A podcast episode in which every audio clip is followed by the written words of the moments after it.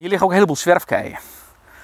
Ook in het zand verstopt. Dus als je als kind hier gaat graven, dan kom je ongetwijfeld weer een zwerfkei tegen. En dat zijn natuurlijk ook hele spannende dingen. En die zwerfkeien zijn allemaal net zo groot dat je ze als kind niet kunt tillen. Je kunt ze wel een beetje verplaatsen, maar je kunt er niet meer gaan sjouwen. Ja, dat is ook een soort grapje. Welkom op de, welkom op de tuin. U ziet en hoort, dit is een paradijsje. Komt u verder, neem de tijd toch ruim. Die loopt hier immers op een trager wijze.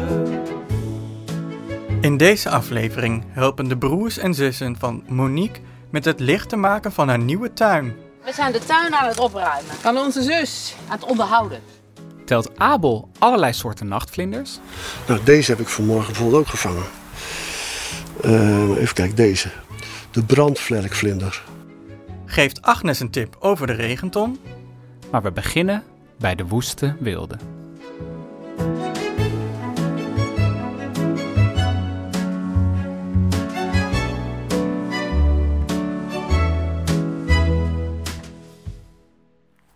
Nou, hier beginnen we. Hier begin ik eigenlijk altijd uh, de rondleiding. Bij de Woeste Weelde. De Woeste Weelde, ja. Wat heel bijzonder is aan Tuinwijk is dat het een uh, open binnenplek heeft eigenlijk. Dat maakt eigenlijk Tuinwijk heel uh, bijzonder. Want eigenlijk zitten alle huisjes een beetje om deze kern heen. En dat maakt het ook mogelijk om het toch een beetje een ecologisch beleid te voeren in zo'n vereniging die iets uh, verder gaat dan alleen maar zeggen van nou, we willen hier een strookje met grassen of wat dan ook hebben.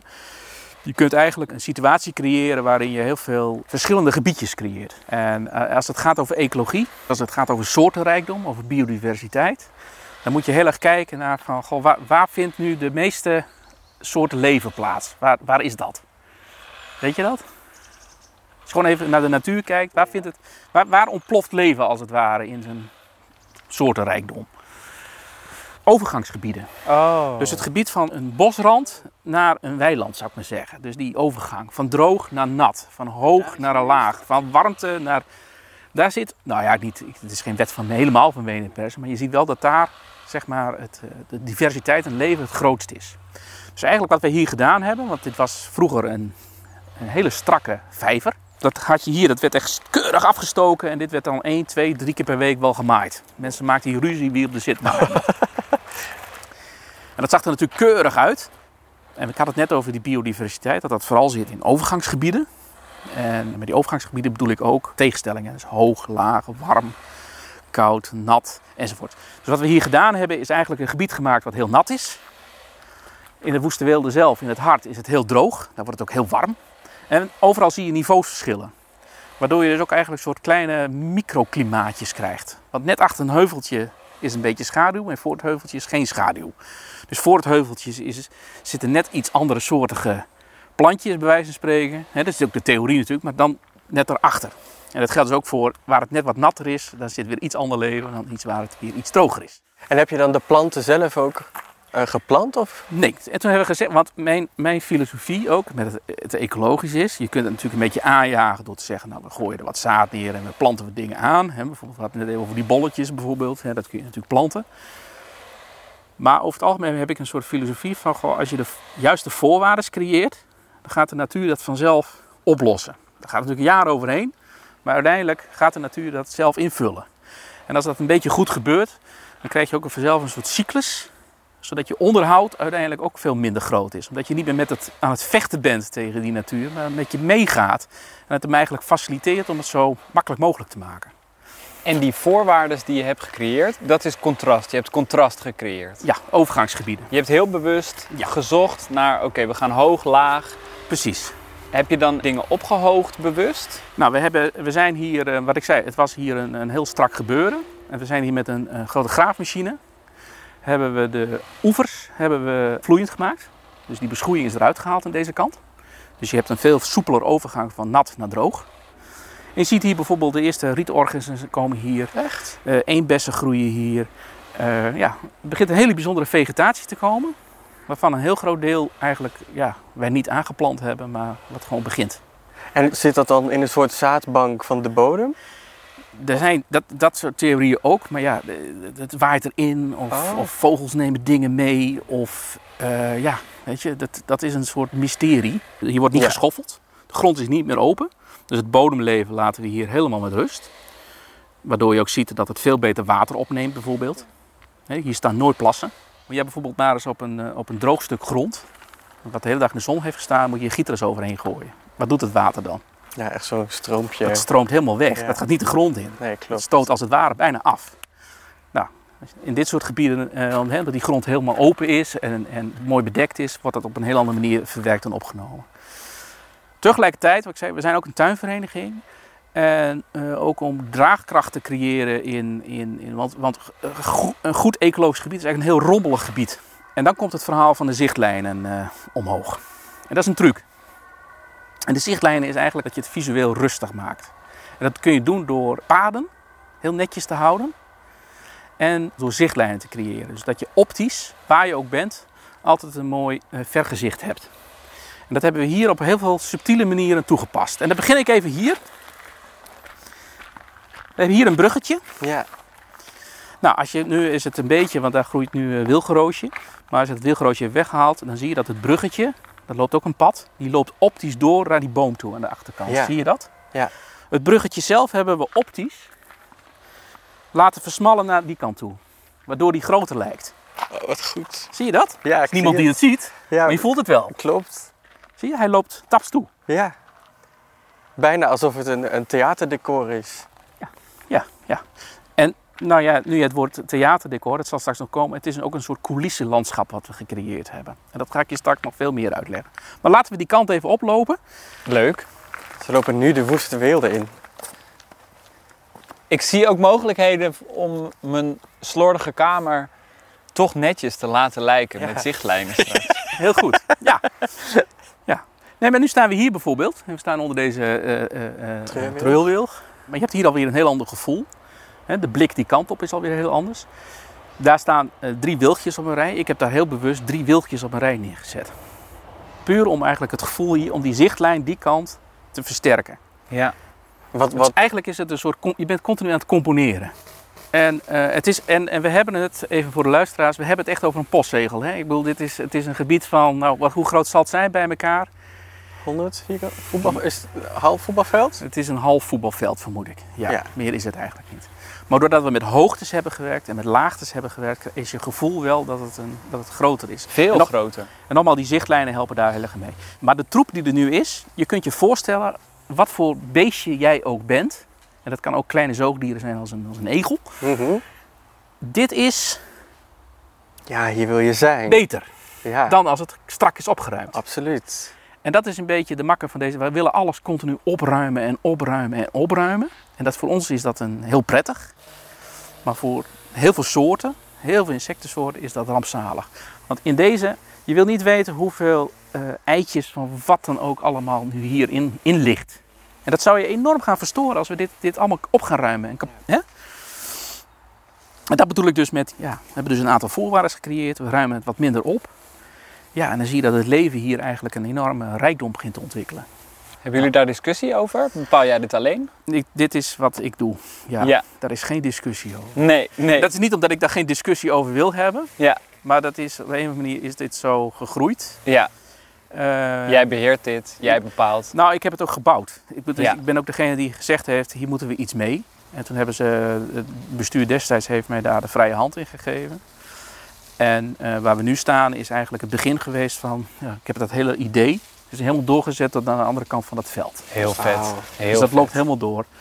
Maar, uh, want ik heb, we, we hebben ook verhalen gehoord dat het best wel moeilijk was. Zeg maar, dat er een soort ecologische revolutie uh, is mm-hmm. ge- gebeurd op Tuinwijk. Mm-hmm. Ja. Ja. Dus dat het eigenlijk niet zo vanzelfsprekend is dat je de vrije hand hebt gekregen. Nee, dat was toen ook uh, best heel, uh, heel uh, moedig. Uh, Maar goed, kijk, de, de, de tijdsgeest veranderde al wat. Um, men stond er wat meer voor open. En ik heb het wel geprobeerd te onderbouwen. Dus het verhaal wat ik jullie vertelde, vertel nu, dat heb ik toen ook verteld. Alleen toen was het nog honderd procent theorie en dan stonden we hier bij een grasveld. Ja, precies. Oh. Maar toen is het toch, nou laten we dan maar, en dit is een klein gebiedje, laten we het gewoon proberen. Maar ja, het was een uh, goed moment. Het, uh, de tijd was er rijp voor dat het kon. Ja, we lopen even verder.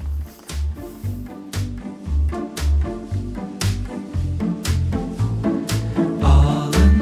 Kindje voelde je het knagen. Wat klinkt daar in de babbeltuin? De babbeltuin zijn de antwoorden op al je vragen. Waarvan één hier in de babbeltuin. Wat is je favoriete tuingereedschap en waarom? Nou, dat is een haakje wat ik, wij toen in het begin dat we hier zaten gekocht hebben bij een vriend die hovenier is. En die verkocht nu niet meer, maar toen verkocht hij ook gereedschap. Met zijn twee van die punten en dan kun je heel goed zo in de grond en voor onkruid weghalen. Het was toen verschrikkelijk duur, negenendertig gulden. Maar dat vind ik nog veel. En, maar het is een fantastisch haakje. En die gebruik je nog en steeds? Nog steeds. En dat hij is nog steeds heel goed en... Uh, Ja, dat is echt, uh, dat is mijn favoriete. Wat leuk. Ja. Ja, ik vind het, het leukste een schep, een spade. Maar ja, daar is niet zoveel mee te doen, maar soms wel. Ja. Nou, de kantjesknipper, een bladblazer en dan de grasmaaier en dan een stofzuiger voor in huis. Maar dat is best een heleboel. Ja. Mijn favoriete tuingereedschap. Ja, eigenlijk een tuinstoel. Een tuinstoel. Wat ik heel leuk vind, dat is een lang ding. Het is een soort lange schaar die op de grond zit. Wil je dat ik hem laat zien? Ja, ik ben wel benieuwd. Ja. Kijk, ja. Dan moet jij maar even wat, beschrijven. Wat, wat doet hij? Hij knipt. En, uh... ik heb gras. Oh. En dan doe ik gewoon knip, knip, knip, knip. Wat is je favoriete tuingereedschap en waarom? De elektrische heggenschaar. En waarom? Uh, ik heb het twee keer uh, met de hand gedaan. Toen kostte het anderhalf uur. En met de heggenschaar is het binnen een kwartier netjes en opgeruimd. Top. Uh, de snoeischaar, omdat je daar gewoon alles een uh, beetje mee vorm kunt geven. Ja, dat zullen toch mijn handen zijn. Ja, tuin is uh, ook dingen aanraken. Dingen pakken, dingen ruiken, dingen voelen. Ik mag heel graag uh, letterlijk voeten in de grond en ruiken aan de grond. De hark. De hark? Ja. Vanwege de beweging die je kunt maken, omdat het een dans is. Vanwege de herhaling ook. Ja, ik vind harken heel fijn. Ja, de hark. Anders dan een bezem? Bezem idem dito, die doet hetzelfde. Nee. Maar de bezem gebruik ik hier eigenlijk meer om vooruit te duwen. Weet je wel, even een paadje zo.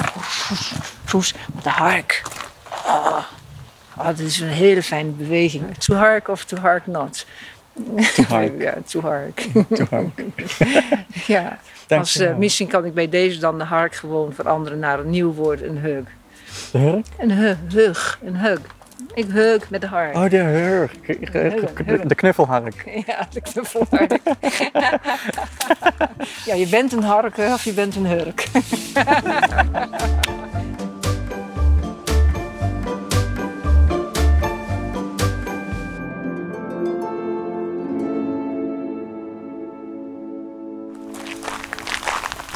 Oh, zitten ze daarin?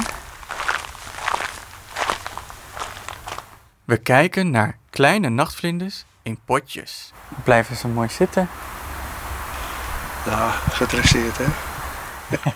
Abel telt regelmatig het aantal soorten nachtvlinders op Tuinwijk. Nee. Oh, een vliegje. Het was dezelfde. Oh, maar dan kon je hem beter op de foto. Hè? Ja. Kijk, die blijft even mooi zitten. Ja, die staat er mooi op. En weg. En weg. Even kijken wat die zegt. Oh, mijn telefoon. Ik word even gebeld. Ja. Ik denk dat mijn vrouw is. Ja. Oh, ben je bij de moester? Oké, okay, kom maar zo aan. Ik ben even de la- laatste vlindertjes aan het doen. Ja? Oké, okay, doei. Oh, oké, okay. Ik hoef me niet te haasten. Nee, mooi. Oké, okay. Altijd goed. Doei. Wat willen jullie weten? Ten eerste, ik zie allemaal motjes, denk ik. Of nachtvlinders zijn het eigenlijk, hè? Ja. Nachtvlinders in potjes zitten. Ja. Hoe lang vangt u deze uh, vlindertjes al? Uh, hoe lang ik met de hobby bezig ben. Ja. Nu is het bijna werk geworden, maar... uh, ik ben er ongeveer... Uh, even kijken... meer dan twintig jaar. En eerst niet met deze hele kleine vlindertjes bezig gehouden. Want in Nederland zijn er achthonderdvijftig soorten grote nachtvlinders. Mm-hmm. En er zijn, nou, zo'n dertienhonderdvijftig, zeg maar, veertienhonderd. En deze die kleintjes, kleintjes die we hier zien. Die we ja. hier zien. En, ja. en uh, Zeg maar, ik, ik keek altijd naar nachtvlinders en dan dacht ik, oh, een motje. Zo, ja. Mensen maar, zeggen ook nog vieze motjes. Ja, dat zijn smerige oh, beesten. Oh, ja, ja, dat zijn hele schone beesten. Hè? Uh, want sommige eten helemaal niet. Dus die poepen ook niet. Oh. oh, die leven ook maar zo kort. Die leven heel kort. En die, sommigen hebben zelfs geen kaken. Of maar hele rudimentaire kaken. Dus die kunnen niet eten. Ja. En zelfs die hele grote vlinders, die uh, kunnen niet eten. En de meeste vlinders, nou ja, als ze een beetje mazzel hebben, lezen, leven ze drie weken. Maar dat halen de meesten al niet. En wat, want je doet het dan nu twintig jaar, die nachtvlinders vangen. Wat valt je dan op in, in de loop der jaren? Uh, het lastige is dat je dat natuurlijk heel moeilijk kunt zeggen. Maar ik volg het wel, want ik doe dus uh, vrijwilligerswerk voor de Vlinderstichting. Mm-hmm. Ik heb hier op Tuinwijk twee meetpunten voor het landelijk meetnet nachtvlinders. Okay. Dat zijn en, waar die lampen komen te staan. Ja, precies. He, waar ik die vallen zet. En achter de paddenpoel heb ik één tafeltje staan met een, met een val. En ik heb hier in de boomgaard heb ik er eentje staan. Nou, want je moet onder dezelfde omstandigheden steeds vangen. En dan kan je pas zeggen van, hè, klopt het? Hè, uh, en dan kun je op de duur zeggen, als je heel veel jaren dat doet, landelijk... Mm-hmm. Hey, gaat een soort achteruit of niet? Nou, er is wel een lijst van. Maar je kunt rustig stellen dat de meeste nachtvlinders achteruit gaan. Ja? Het fluctueert van jaar tot jaar, kan enorm verschillen. Ik heb dit jaar bijvoorbeeld heel veel meldenvlinders. Nou, anders vang ik er een paar per jaar. En nu vang ik er in één keer vijftien. He, dus het kan heel erg fluctueren. Dus je moet langjarig moet je gaan kijken van, he, hoe de trend is.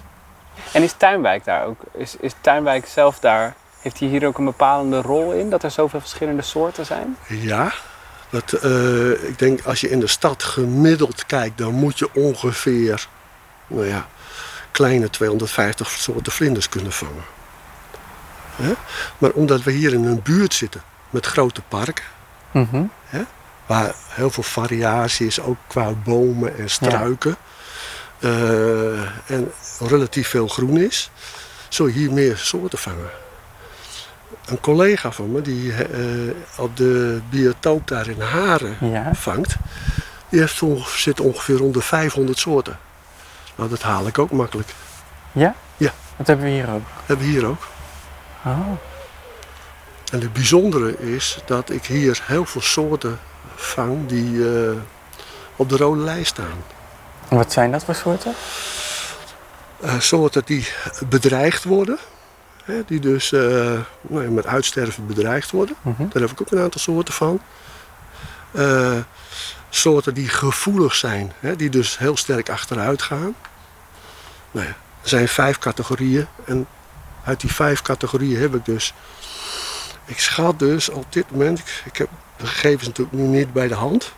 Maar dan kom ik op honderdveertien soorten.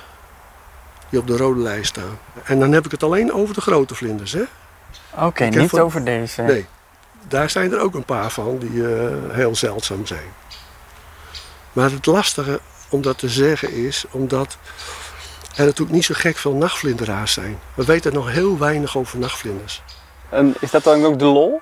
Uh, nou, nee, de lol zit hem erin dat je een hele grote variëteit aan vlinders vangt. En nachtvlinders is de variatie in grootte, dus al van een speldenknopje of van een heel klein dun streepje, hè, tot een beest wat zo groot is als een muis. Zo, echt? Ja. Dat lijkt me wel eng. Dat is wel, ja. Nou, ja, hij komt met, met echt, het is echt een gebrom als hij aankomt vliegen, hoor. Oh, dat lijkt mij wel eng. Nee, mij niet. Die vliegt hier ook, die heb ik zelf hier zien paren. Ja, dus dan weet je zeker dat die zich hier ook voortplant. Mm-hmm. Dat duurt uren, hè? Hoe gaat dat, zo'n paring? Acht, achterlijven tegen elkaar. Hè? Ja. En dan geslachtsorganen, die passen dan precies in elkaar. Per soort ook weer, hè? En dat houden ze uren vol. Ja. Want een vrouwtje, die kan een, soms honderd of meer eieren leggen. En elk eitje moet bevrucht worden. Ja. Ja, dan ben je even bezig. Heb je door? Ja. Nou, deze heb ik vanmorgen bijvoorbeeld ook gevangen. Uh, even kijken, deze. De brandvlerkvlinder. Dat is een heel mooi beest. Ja. Ook zo'n tandvlinder. En dit was die dromedaris, hè, deze. Die ik jullie ze straks liet zien. Ja, die heeft hele mooie... En deze. De snuitvlinder. Nou, dat snap je wel. Die heeft net een soort uh, snuit. Een soort egelsnuitje. Ja. Ik heb je ook een keer gezien hier dat je een, een heel groot scherm had. Maar die zag ja, ik gisteren laken. niet. Een laken. Ja, kijk, de grap van die, van die lamp is eigenlijk, van die lampen... dat die beesten raken een beetje gedesoriënteerd. Een nachtvlinder, die oriënteert zich op de maan. Ja? Dus dan heeft hij twee lichten. En dan zijn ze dus eigenlijk in de war. Dan denken ze dat dat, ja. dat, dat de maan is. Nou ja, dus, ze denken dus niet, maar... Oh ja, ja, ja ik, daar zit ik fout. Ze hebben wel een bepaalde strategie, maar je moet dat niet zien als een menselijke strategie. Ah, ja, ja, ja, ja. Want elk beest heeft een bepaalde strategie. Ja. En leert u nog steeds nieuwe dingen bij, steeds? Ja, ja, ja. Ja? Ja, ja. Elke keer als je een nieuwe vlinder vangt, dan moet je toch wel even kijken. Je, je weet niet alles meer uit het hoofd. En soms zijn de verschillen tussen vlinders ook heel klein. Als ik bijvoorbeeld uh, stofuilen vang, nou, dan moet ik ze echt één voor één goed bekijken. Want je kunt nauwelijks verschillen zien. Waar dus kijkt u dan naar? Door ervaring leer je gewoon... Oh, dat kleine kenmerkje, dat is zo expliciet voor die vlinder. Hè? Dus dan moet dat hem zijn. En heeft u dan ook wel eens een dag, uh, dan, dan is het, uh, je bent al om zes uur opgestaan, het is een lange dag geweest. En er is nog een mini pietpeuterig verschil dat u denkt, nou, nah, ja, dit verschil maakt me niet echt meer uit. Nee. Nee? Nee. U blijft nee. altijd heel precies? Ja, ja. Je moet gewoon wetenschappelijk verantwoord moet je je werk doen. Ja. He, en ik, da, ik, daarom maak ik ook foto's. En soms bewaar ik een exemplaar. Uh, je hebt bijvoorbeeld acronicta's. Dat is een bepaald soort uil. Daar is er één, uh, twee van. Dat noemen we dan een tweelingsoort. Die kun je niet uit elkaar halen. Nou, dan kun je twee dingen doen. Je kan wat jij zegt. Nou, hè? Het is die of die. Ja, precies. Maar je kunt ook zeggen van, hey, even kijken. Bijvoorbeeld deze. Kijk in het boek. Deze en die krijg je niet uit elkaar. Nee. Dat is onmogelijk. Maar dit zijn, dit, dit zijn maar allemaal. Het is ook een variatie. Nou, ik moet zeggen, als ik deze plaatjes zou zien. En ik, ik waan me ook een beetje op de middelbare school in een, school, in een biologieboek op dit moment. Ja? Dan zou ik denken, als het tentamen komt, dan gok ik wel. Ja, jij wel. Ik niet. Nu niet. Andere manier is, als er mannetje is, heb ik geluk. Want dan kan ik het genitaal eruit halen. Ik kan een stuk van het achterlijf afknippen. En daar het genitaal uithalen. En die moet je dan prepareren. En de genitalen van deze en die zijn verschillend. Het klinkt heel bruut ineens. Want anders gaan ze gewoon... Hè, krijg je hybrides. Oh, ja. Dat zei ik net. Ja. Van die geslachtsorganen, die zijn dus op elkaar afgestemd. Die klikken precies in elkaar. Ja. Ja. Ja, en ik schrik daar even van. Ja. Ja, dat hadden jullie niet gedacht. We knippen, we knippen gewoon genitalia af van de vlinders. Nee. Maar dat doen we niet bij deze, toch? Nee, nee, nee, nee. Deze laten we gewoon deze de laten genitalia gewoon in met rust. Ja. Je mag gewoon je genitalia houden, uh, Motje. En daar gaat hij. Oh, daar gaat hij. Die wordt gewoon ongedetermineerd. Hij nou, gaat naar die... Naar die... Ik weet, nou, ik weet... Kijk, uh, hier staan appelbomen. Je hebt de appelstippelmot. Die van de appelboom. En... Nou, dus waarschijnlijk is dat Malinellus, heet dat, hè? Van Malus, van appelboom. Dat is wel haast wel zeker. Maar je hebt ook Padella, nou die lijkt daar spreek, dus dan zet ik erin Padella, schuine streep, Malinellus. Ja. Dat doe je dan wel. Dat dan wel. Ja. Toch wel, hè? Ja. Ja, nee, maar... Maar ik begrijp dat dus heel goed. Nee, ik zit, ik zit flauw. Ja. U was ook al tevreden met een zesje, zeker, hè? Ja, mijn vader luistert ook, dus hier, hier hou ik op. Precies. Oh ja, we, we hebben wel heel erg niet gehaast. Ja. Oh. Ja. Ik kom zo. Oké, okay, tot zo. Doei. Ja, precies. We moeten... We moeten stoppen. Ja. We moeten stoppen. Dankjewel, Abel. Graag gedaan. Ik vond het even... Je hebt me echt geïnspireerd weer. Ik ben helemaal weer een, een nieuwe wereld. Ja, mooi. Dus dank je wel.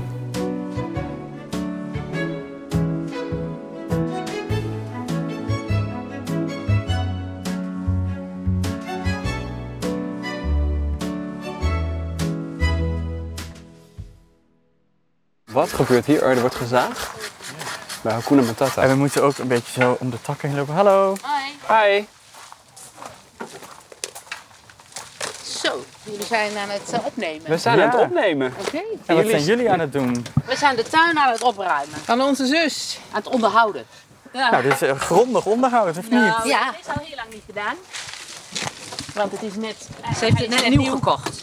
Oh. En uh, dan moet je de tuin een beetje fatsoeneren. En dan worden jullie aan het werk gezet? Nou, zij is jarig en ze zegt... Als jullie nou mij een cadeautje zouden willen geven, is het samen de tuin. Oh. We zijn met z'n zessen. Dat is opgenomen. Dit is, ja, dit is van de podcast. Ja, wij zijn van de ja, podcast. Ja, ik heb jullie al, ik heb gehoord dat jullie rondliepen. Nee, u bent jarig.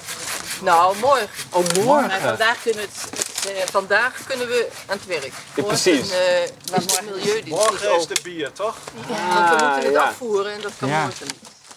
Oh, vandaar. Dus vandaag is het werken en morgen is het vieren. Ja, ja. morgen is het bier. Sorry. Ja. Lukt niet, geef niet. Ja, dat gaat heel goed. Te lang, want die moet dicht. Oh, dan moet daar nog een stukje af. Kan die daar ook nou, leuk, je maar het, het wordt heel erg licht in de tuin nu van mijn zus. Dat was het idee, ja. ja want, uh, veel meer licht. Ja, daar, daar hadden mensen gewoond ja. die heel oud zijn. Zo. En al heel lang niks hebben kunnen doen aan de tuin. En ze hebben alles in het huisje achtergelaten. Dat vind ik zo leuk. Alle gereedschap, alle Echt? kopjes, alles. Alles. Wow. Maar ook de oude verf en zo. Nou, dat geeft niet. En je wil natuurlijk ook iets wat, wat van jezelf is. Ja. Nu weer toevoegen. Ja, en dat... Ze heeft uh, nieuwe gebakschoteltjes gekocht. Want ja. we gaan altijd taart eten als... Uh, En die blijven hier staan. En die gaan niet mee naar huis. Als wij komen, mag ik nemen voor een taart mee. Oh, wat een goede regel. Ja, ja, ja, ja dat soort regels dat hebben wij in onze familie heel veel. Je ziet hoe slank we nog zijn. Ja. ja. Nee, het is wel heel leuk. Vind jullie het een mooi plekje? Ja, ga maar kijken. Mag dat? En even wat hulp bieden natuurlijk. Ik kan best even helpen. Even helpen de rommel afvoeren. Dat ligt hier allemaal? Ja, alles wat in het poortje ligt mag weg. Dat mag allemaal weg. Oh, kijk. Ja. Heerlijk dat dit weggaat, hè? Dan weet je wat het is. Het ruimt wel op. Ja. Het ruimt wel op en het geeft lucht, hè? Daar gaat het om. Kom jij weer bekaaid vanaf, Marie? Ja, ik sta hier met mijn microfoon. Zo, gaat hij er helemaal af? Nou, de bovenkant gaat er helemaal af. Oh, de bovenkant. Oh, we gaan het veel lichter maken. Ja, precies. Oh, mooi. Er komt een zee van licht. Ik weet niet, kan je dan die kant die eraf trekken? Ja? Ja. Zo, ja, ik heb hem. Hoofd van onderen. Ja, ja, ja. Wow. Nou, daar even eruit gaan. Oh, oh, oh. Ja.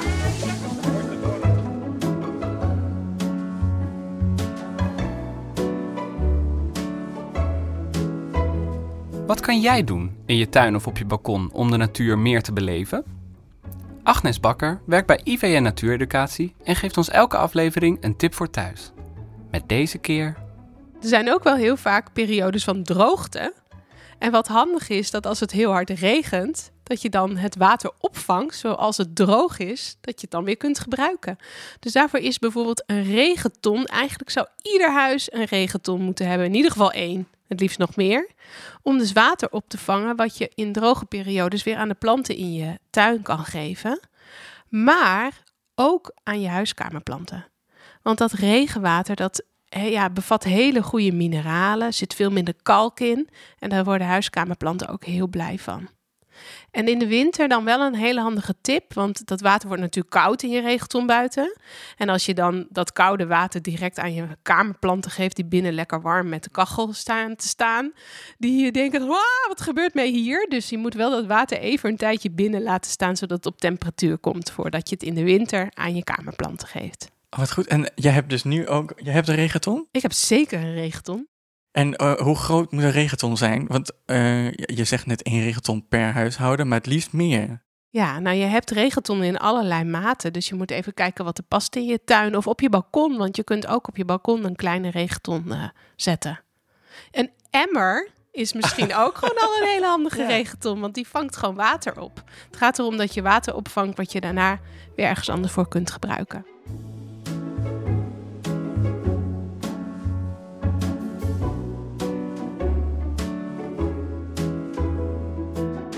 Podcast De Groentjes is een productie van Stichting Die Weltbühne en bedacht en gemaakt door Marius Kooi en Jurgen van Toly. Met dank aan Volkstuinvereniging Tuinwijk en haar leden, I V N Natuureducatie, Postcode Loterij Buurtfonds, Fonds Natuur- en Milieueducatie en Prins Bernhard Cultuurfonds. Wil je ons steunen? Klik dan op de link in de show notes. Dankjewel!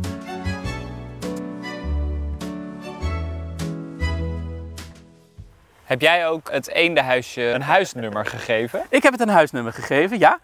En uh, het, hu- het huisje is gemaakt door uh, Jaap Meijer en, uh, en zijn zoon, de portier.